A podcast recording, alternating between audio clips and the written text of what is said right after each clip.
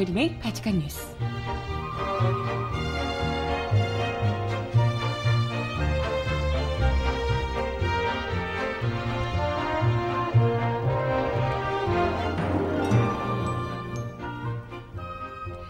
여러분 안녕하세요. 바칙한 뉴스 정혜림입니다.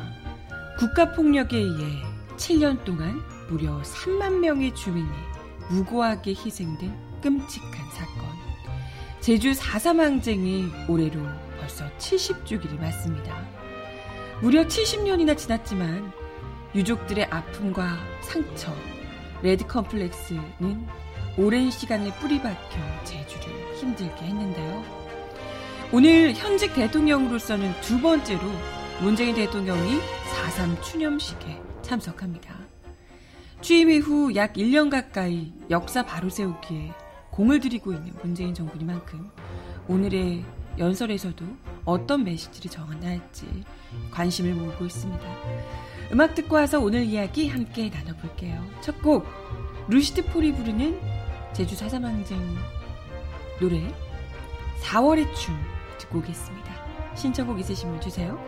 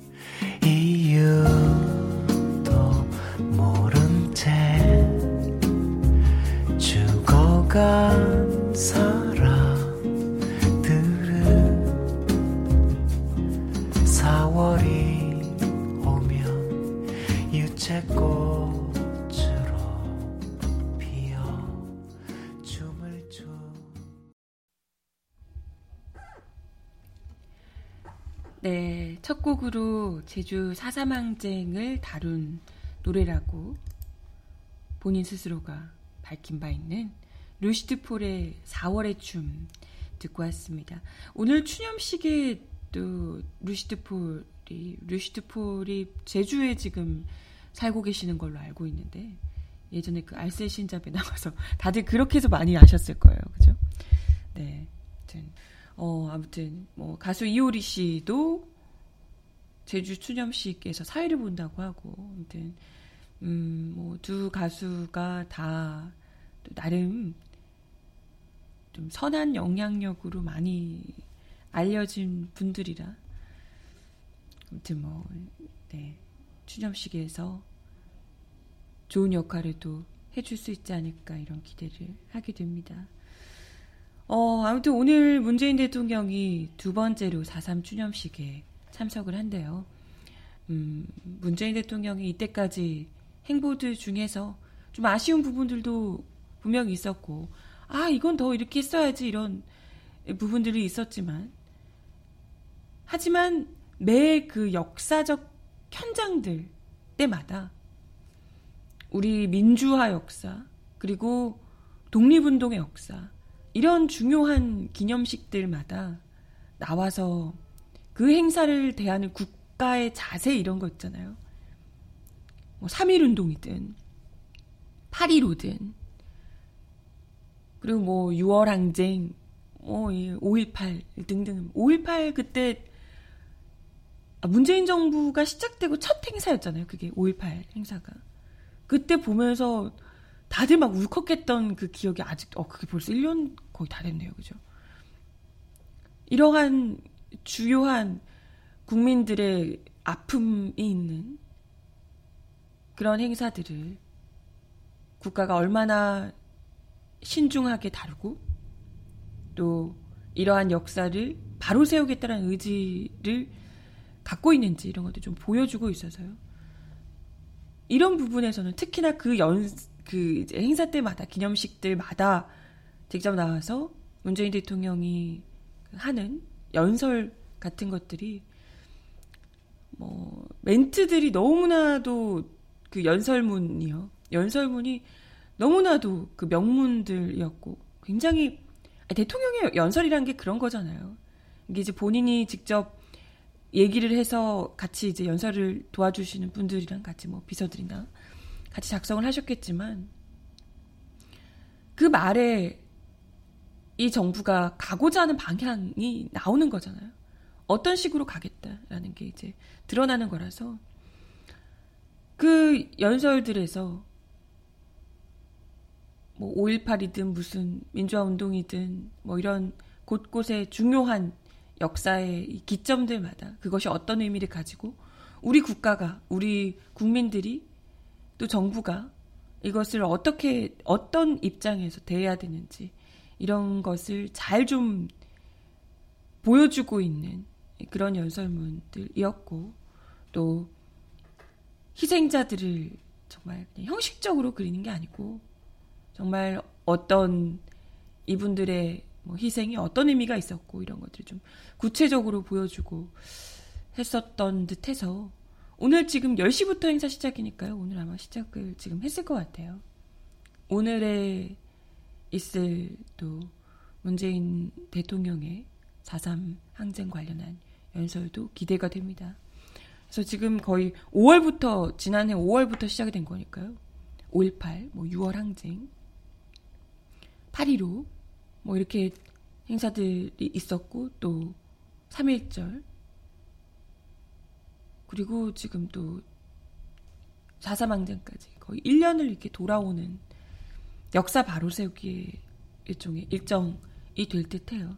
이명박 박근혜 정부에서 뉴라이트들이 득세하며 거의 뭐 정말 완전히 망가져 버렸던 독립운동이나 또 우리 민주화의 역사들이 이렇게 다시 지금 또 살아나는 그런 행보가 아니었을까 싶고 그런 의미에서 그런 부분에서 이런 기념식들, 추념식들이 특히 이제 옛날에는 이런 거 관심도 없었던 것 같은데 정부 행사 같은 거 본 적이 없었던 것 같은데 굉장히 많은 분들이 관심 있게 지켜보고 있지 않나 싶어요. 네, 아무튼 특히나 4.3 항쟁 같은 경우에는 뭐 너무 오래 많이 아팠었고 또 워낙 쉬쉬를 많이 해서 거의 잘 몰랐어요. 저 같은 경우에도 4.3 항쟁을 대학 와서 처음 알았거든요. 저는 뭐 아예 4.3 이게 뭐야? 뭐 아예 전혀 몰랐고 이게 참 우리나라 역, 이 교과서가요. 특히나 저 때도 그랬지만 현대사를 그렇게 잘 가르쳐 주지 않아요. 역사 옛날에 뭐 무슨 빗살무늬 톡 이런 거 엄청 열심히 배우는데 뭐 조선 고려 시대 뭐 이런 거잖아요. 삼국 시대 이런 거 엄청 열심히 배우. 아 물론 그런 역사들도 다, 다 너무 중요하지만 이런 것들 너무 잘 배우는데 일제 시대 역사부터 시작해서 조금씩 약간 덜해지면서 일제 시대부터 사실 일제 시대 이런 역사 정말 제대로 배워야 되거든요. 근데 이제 이런 것들부터 조금 이렇게 일제 시대 역사도 물론 잘 배우긴 합니다만은 상대적으로 조금씩 약간 약해지기 시작하면서 현대사는 거의 제대로 배우지 않, 않았던 것 같아요. 그래서 현대사 배울 때 물론 책에 또 뭐 그렇게 중요한 부의 대목으로 나오지 않고 일단 시험에 그렇게 뭐 이렇게 중요하게 나오지 않았던 것 같아요. 그래서 선생님들도 그냥 대충대충 가르쳐 주셨던 것 같고 그러다 보니까 사사망쟁이 교과서에 있었나 없었나도 잘 모르겠어요. 있었나? 제주 사사망쟁? 뭐 어쨌든 구체적으로 이게 뭐였는지 그냥 도민들이 학살됐다 이런 정도로만 알았던지 어쨌든 거의 잘 배우지 못했던 것으로 기억을 합니다. 그래서 대학 와서 그것도 제가 만약에 다른 과였으면 더 몰랐을 텐데 그나마 정치외교학과를 제가 전공을 하면서 막 어, 신입생 때 딱 봄이잖아요. 4.3 이럴 때 이, 학교 들어온 지 한 달밖에 안 된 거지. 얼마나 그 그때만 해도 저 때만 해도 막 취업난 이게 있었던 때는 아니니까 제가 공상학번이어서 막 이게 맨날 봄에 그냥 잔디밭에서 술 먹고 막 이랬단 말이죠. 수업도 안 들어가고 다들 와, 이렇게, 아, 이게 대학교 신입사, 신입생이구나. 이러면서 막 술 먹고, 뭐 이랬던 시기였는데, 그때야말로. 그랬는데, 갑자기 그, 잔디밭에 맨날 그 술 먹던 선배들이 나무에다가 막 무슨 사진 같은 걸 걸어두고 막 우리한테 이 신입생들한테 일로 오라고 이리 오라고 그래서 거기 잔디밭에서 막 먹을 것도 나눠주고 술도 뭐 먹이고 이러더라고요. 그래서 뭐지 뭐 이게 뭐예요? 뭐 이러는데 얻어 먹으면서 네, 먹을 걸 주면서 선배들이 이제 사진 같은 걸 이제 보여주고 이게 사사방쟁 얼마나 알고 있냐 이렇게 뭐 교육도 시켜주고 뭐 이렇게 했었어요. 그래서 그때 저는 사사방쟁이 어떤 건지를 사실은 대충 그때도 뭐 너무 자세하게는 몰랐고요. 대충 이런 거다라는 것만 알았어요. 공권력에 의해서 어마어마한 민간인들이 제주도민들이 학살이 됐었다라는 정도만 알게 됐고 너무나도 많은 약자들이 희생이 됐던 사건이고 근데 어떻게 이걸 우리가 여태까지 국가가 제대로 학생들에게 알려주지도 않았을까? 왜 이걸 진실을 제대로 모르는 거지?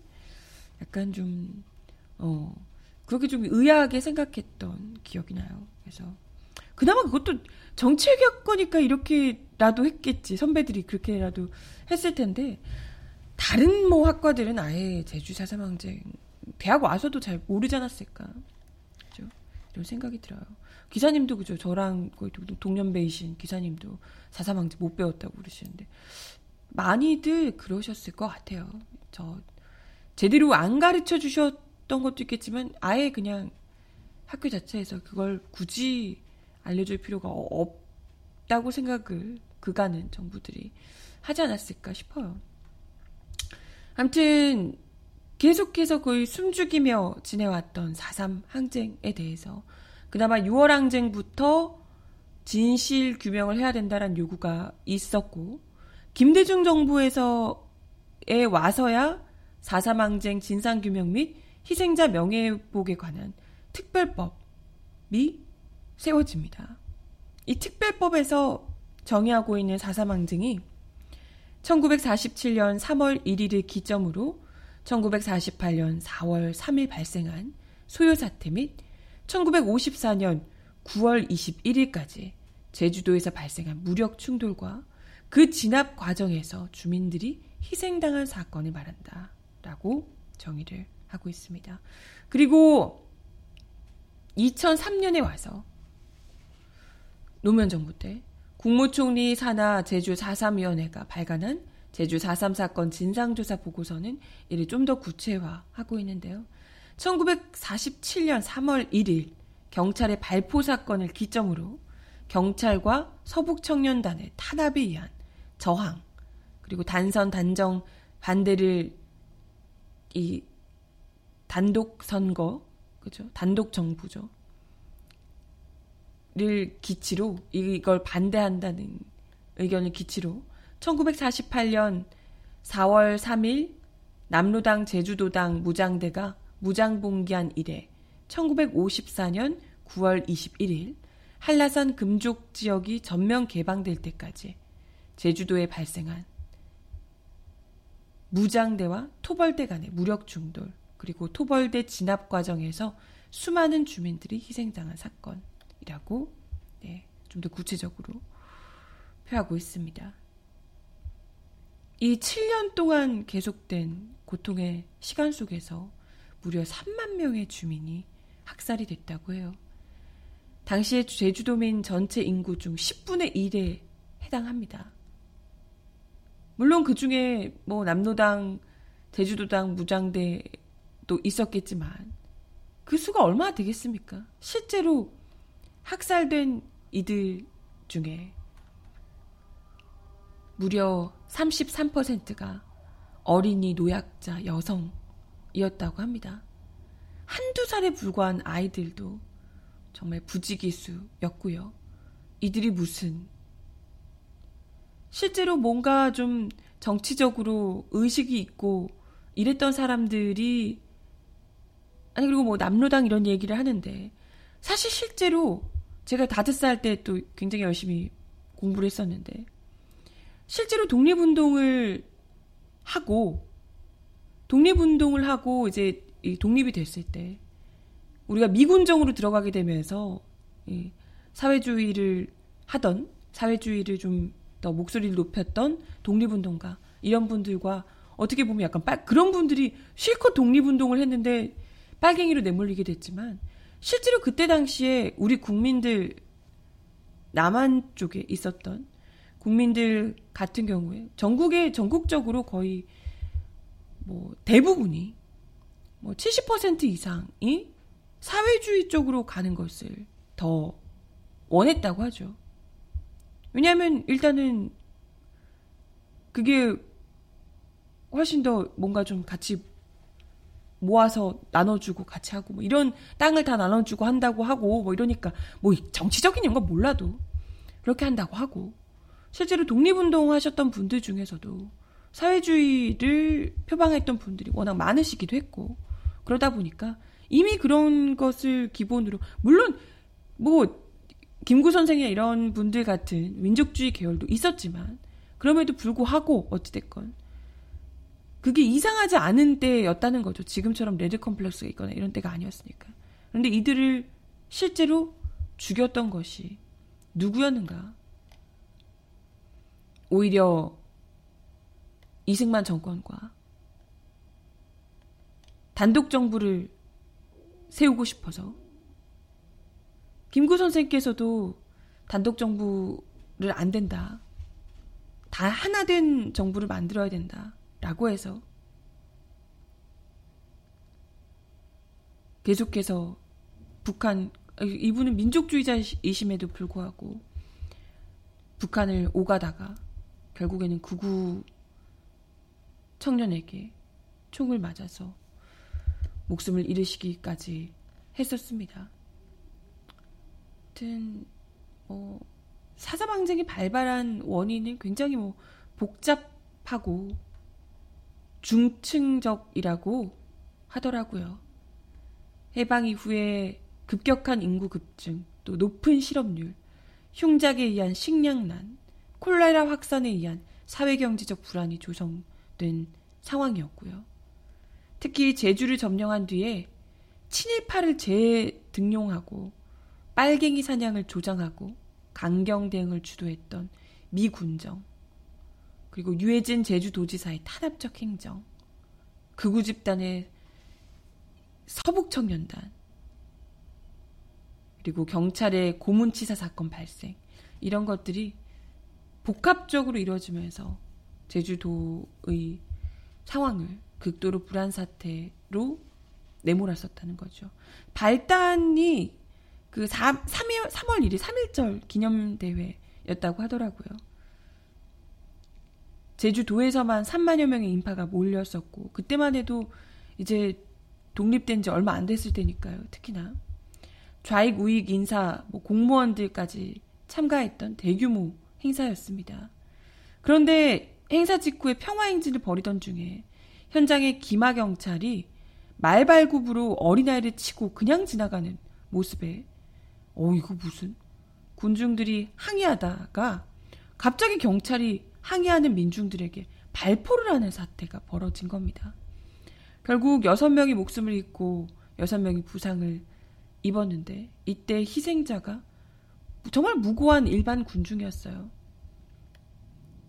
하지만 경찰이 책임자 처벌, 뭐 사과 표명도 하지 않았고 결국 유례를 찾아볼 수 없는 민관 직장인 95%가 참여하는 3월 10일 합동 총파업이 시작이 됐었습니다.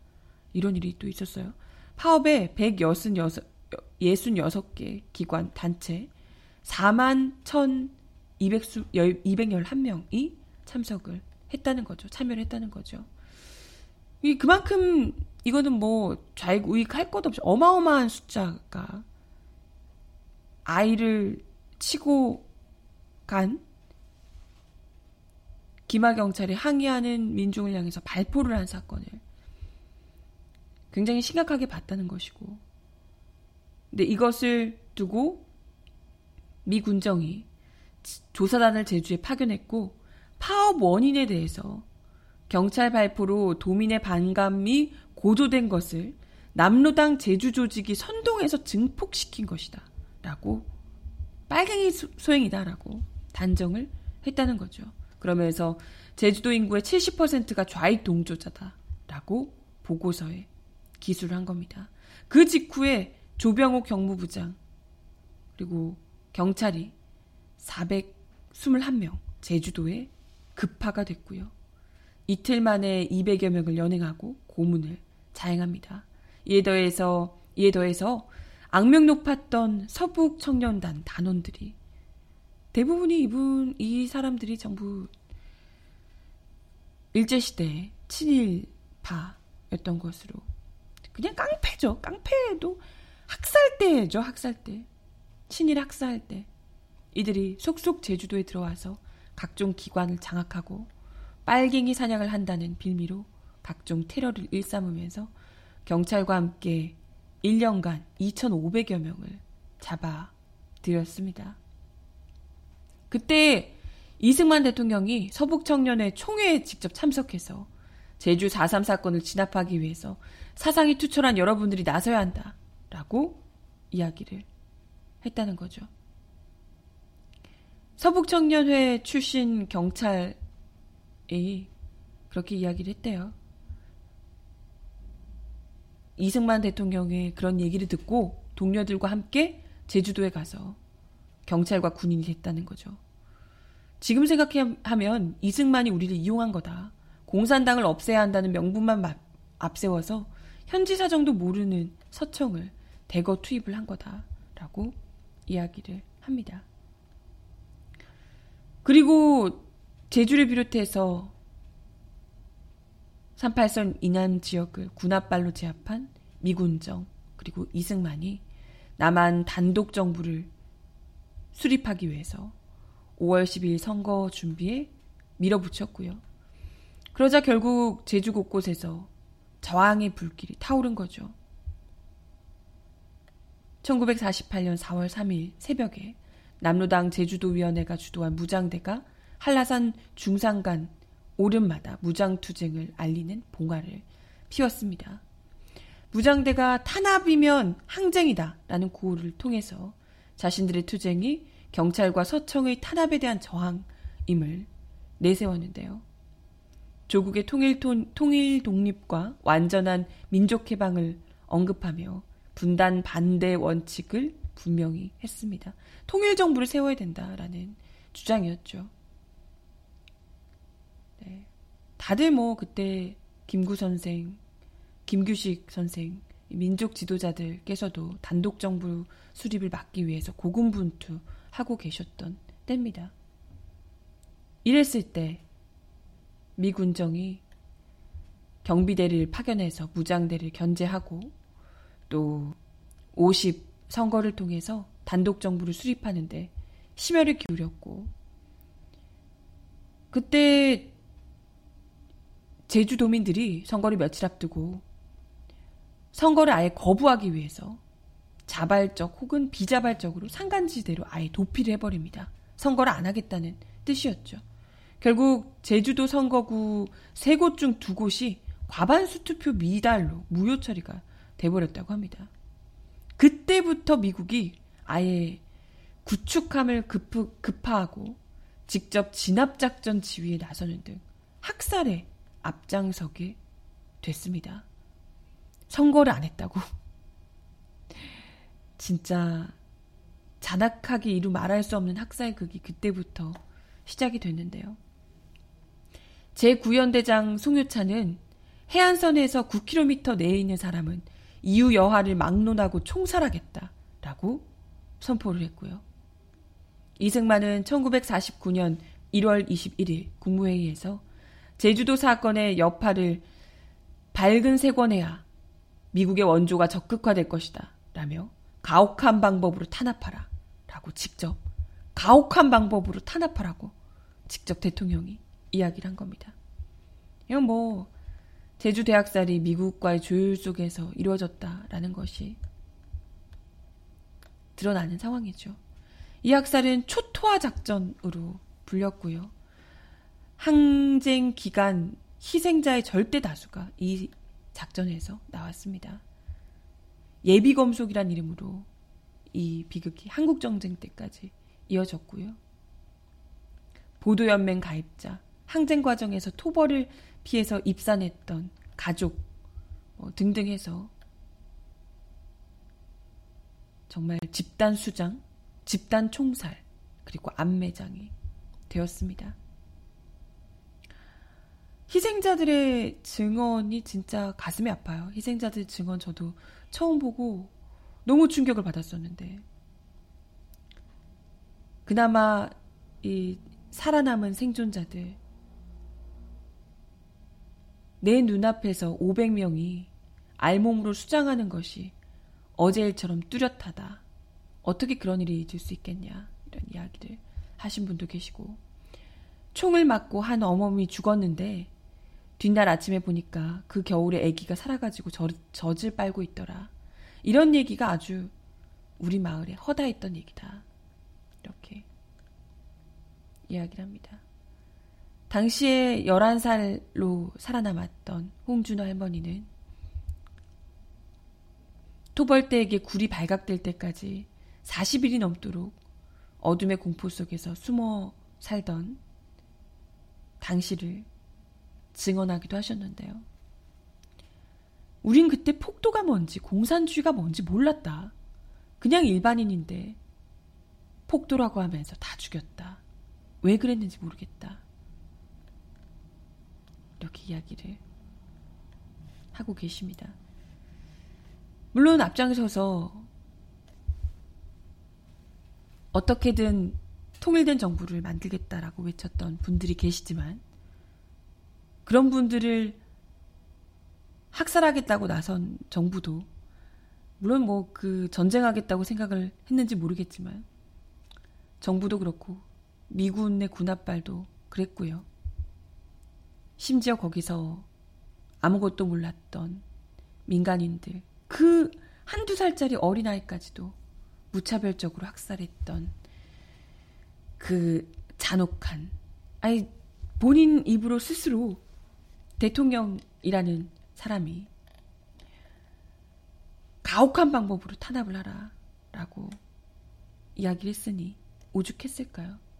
거기 뭐 그냥 정말 도륙이었다고 하더라고요. 학살하는 게.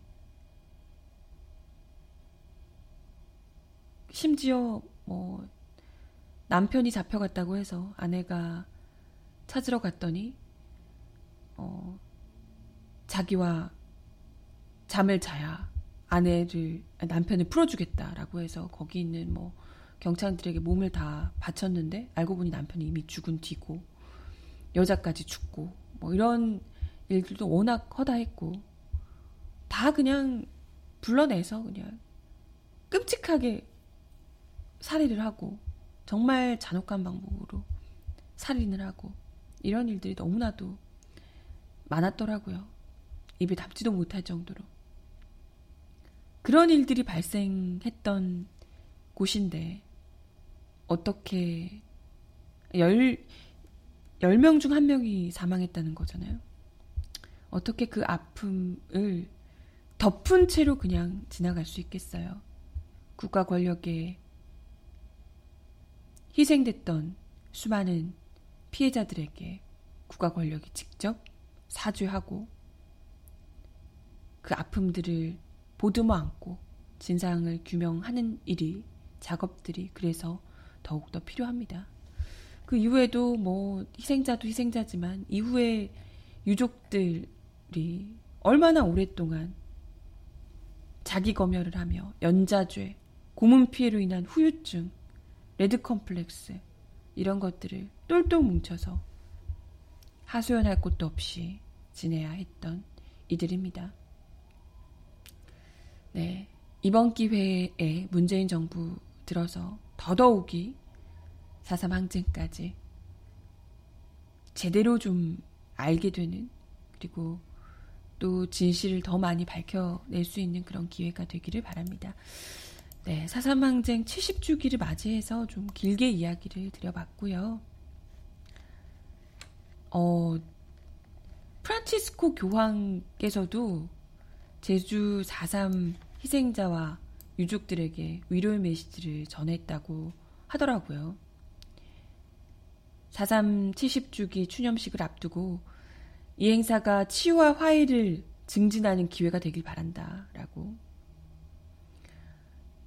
이 행사를 통해서 모든 남녀가 형제적 연대와 항구한 평화를 바탕으로 하는 세상을 건설하는데 새로운 각오를 투신하길 바란다. 이야기를 하셨다고 합니다. 이게 4.3항쟁 희생자 유족에 대해서 위로 메시지를 공식적으로 발표한 게 처음인데요.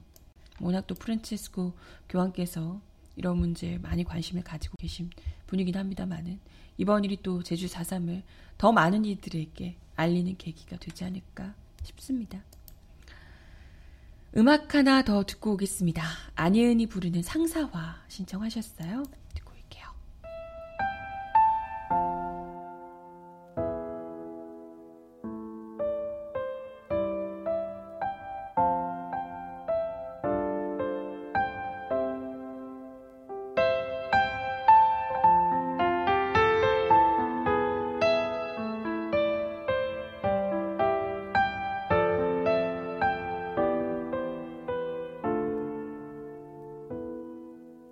정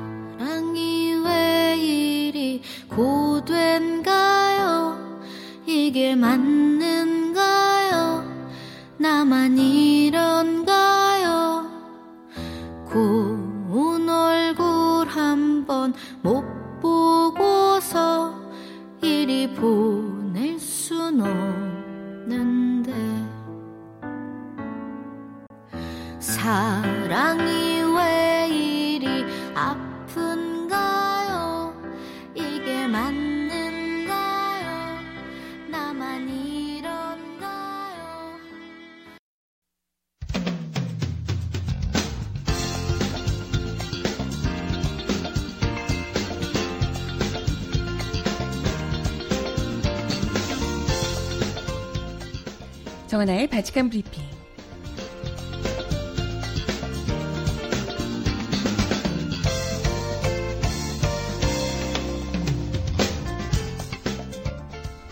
첫 번째 소식입니다. 정부가 오는 27일 남북 정상회담, 5월 북미 정상회담 등에서 북한 비핵화 등과 관련해 진전된 논의 결과를 모아 9월 유엔 총회에서 한반도 평화에 관한 남북미 공동선언을 발표하는 방안을 검토 중인 것으로 밝혀졌습니다. 북한과 미국이 대화와 협력의 틀에 계속 남아있도록 한다는 취지에서 문재인 대통령과 도널드 트럼프 미국 대통령, 김정은 북한 국무위원장 공동 명의로 한반도 평화에 관한 공동선언을 유엔 총회에서 공식 발표한다는 겁니다. 국책연구기관 관계자는 정부는 남북 정상회담과 북미 정상회담에서 어떤 실질적 협의 결과나 상징적 선언이 나오더라도 이후 북미 대화의 트랙에서 북미가 대화의 트랙에서 벗어나지 않을까 하는 우려를 하고 있다며 이런 우려를 줄이기 위해 정부 주도로 유엔 총회에서 한반도 평화에 관한 공동 선언을 남북미가 발표하는 방안을 검토 중인 것으로 안다고 말했습니다. 정부는 지난해에 북한의 평창 동계올림픽 참가를 추진하는 과정에서 유엔 총회 무대를 활용한 바 있습니다. 유엔 총회는 지난해 11월 13일 평창 동계올림픽 기간 일체 적대 행위를 중단하는 휴전 결의안을 만장일치로 채택했습니다. 정부는 이 결의안을 명분 삼아 한미 연합 군사 훈련을 4월로 연기했죠. 이 같은 방안은 남북 정상회담에서도 도출된 합의 사항을 국회 비준을 거쳐 국내적으로 제도화하려는 문 대통령의 구상과도 유사한 측면이 있습니다. 문 대통령은 지난달 21일 남북 정상회담 준비위원회 회의를 주재하면서 이번 남북 정상회담 합의문에는 지난 두 차례의 남북 정상회담에서 합의한 기본 사항을 다 담아서 국회 비준을 받도록 준비하길 바란다며 그래야 정치 상황이 바뀌더라도 합의 내용이 영속적으로 추진된다고 말했습니다. 청와대 핵심 관계자는 남북미 정상회담에 대해 저희들이 바라는 바고 그렇게 되길 희망한다고 말했습니다. 남북미 3자 정상회담이 남북미 중 4자 정상회담보다 선행돼야 하는가라는 질문에도 그렇다라고 답했습니다. 한편 남북은 8월 인도네시아에서 열릴 제18회 자카르타 팔렘방 아시안게임에서 남북 선수단이 공동 입장하는 방안을 추진키로 했습니다.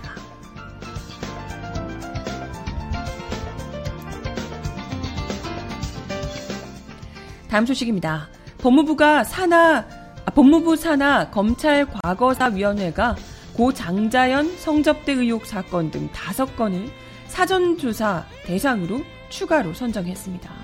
과거사위는 어제 장자연 씨 사건, 정현주 전 KBS 사장 사건, 용산 참사 사건, 춘천 강간 살해 사건, 낙동강변 2인조 살인 사건을 2차 사전조사 대상으로 선정했다고 밝혔습니다. 성접대 폭로 문건을 남기고 자택에서 스스로 목숨을 끊은 장자연 씨 사건의 경우 청와대 국민청원 사이트에 고 장자연의 한 맺힌 죽음의 진실을 밝혀주세요. 라는 청원글이 올라왔고 서명 인원이 23만 명을 넘었습니다. 당시 장 씨가 남긴 문건에는 언론사 관계자, 연예기획사 관계자 등 31명에게 약 100여 차례 성접대를 했다는 내용이 담겨 있었습니다. 하지만 검찰은 장 씨 소속사 대표와 어, 매니저만 기소하고 수사를 마무리한 바 있습니다. 과거사위는 이외에도 피의사실 공표죄로 수사가 이루어진 사실들을 사건들을 포괄적 조사 사건으로 규정해 사전조사 대상으로 선정하기도 했습니다. 또한 과거사위는 앞서 1차 사전조사 대상으로 발표했던 12건 중 김근태 사건, 형제복지원 인권유린 사건, 박종철 고문치사 사건, 강기훈 유서대필 사건, 약촌 오거리 살인 누명 사건, 어, PD수첩 사건, 또 청와대와 국무총리의 민간인 불법 사찰 의혹 사건, 이명박 전 대통령의 당선 축하금 의혹이 제기된 신한금융 관련 사건 등 8건을 본조사하기로 했습니다.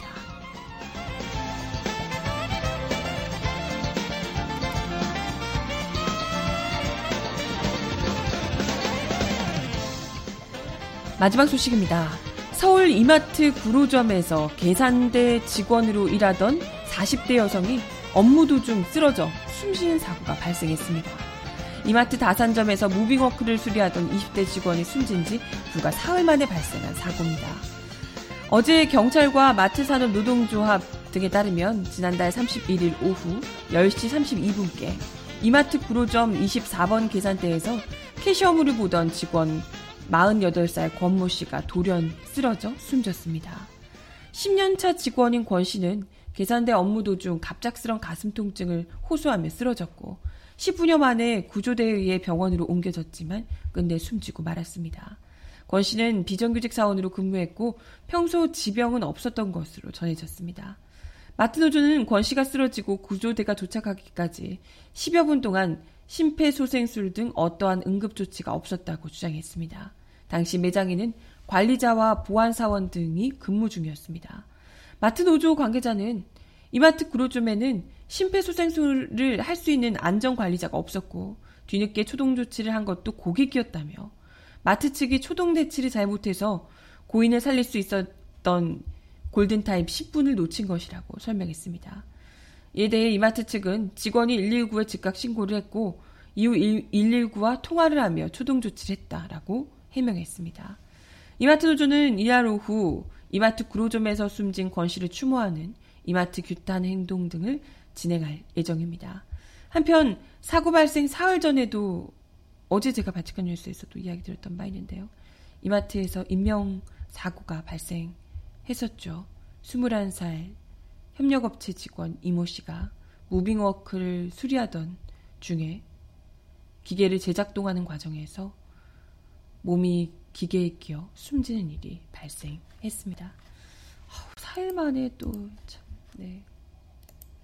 사망사고 계속해서 발생해서 아 고인의 명복을 빌고요. 이런 데서 특히 워낙 과로를 많이 하시기 때문에 이런 사업장들마다 안전 관리, 안전을 담당하는 분들이 꼭 계셔야 될 듯해요. 아니면 이 직원들에게도 이런 관리를 안전 관련된 어, 기본 사항들, 심폐소생술 이런 것들을 좀 교육을 시킬 필요가 있지 않을까 생각이 들기도 하고. 네. 버스 운전기사 분들이 승객들을 심폐소생술해서 갑자기 쓰러지는 승객들 이런 분들을 목숨을 구하는 일들이 종종 있더라고요. 이 버스 운전기사 분들이 그런 교육을 잘 받으시는 듯한데 이런 것만 해도 당장에 물론 모두 다 구할 수는 없겠지만 많이 도움이 되지 않을까 이런 생각을 하게 되네요. 아유, 참. 네. 안타깝습니다. 마지막 곡 들려드리면서 인사드릴게요. 박강현 이충주가 부르는 꽃이 피고 지듯이 마지막 곡 전해드립니다.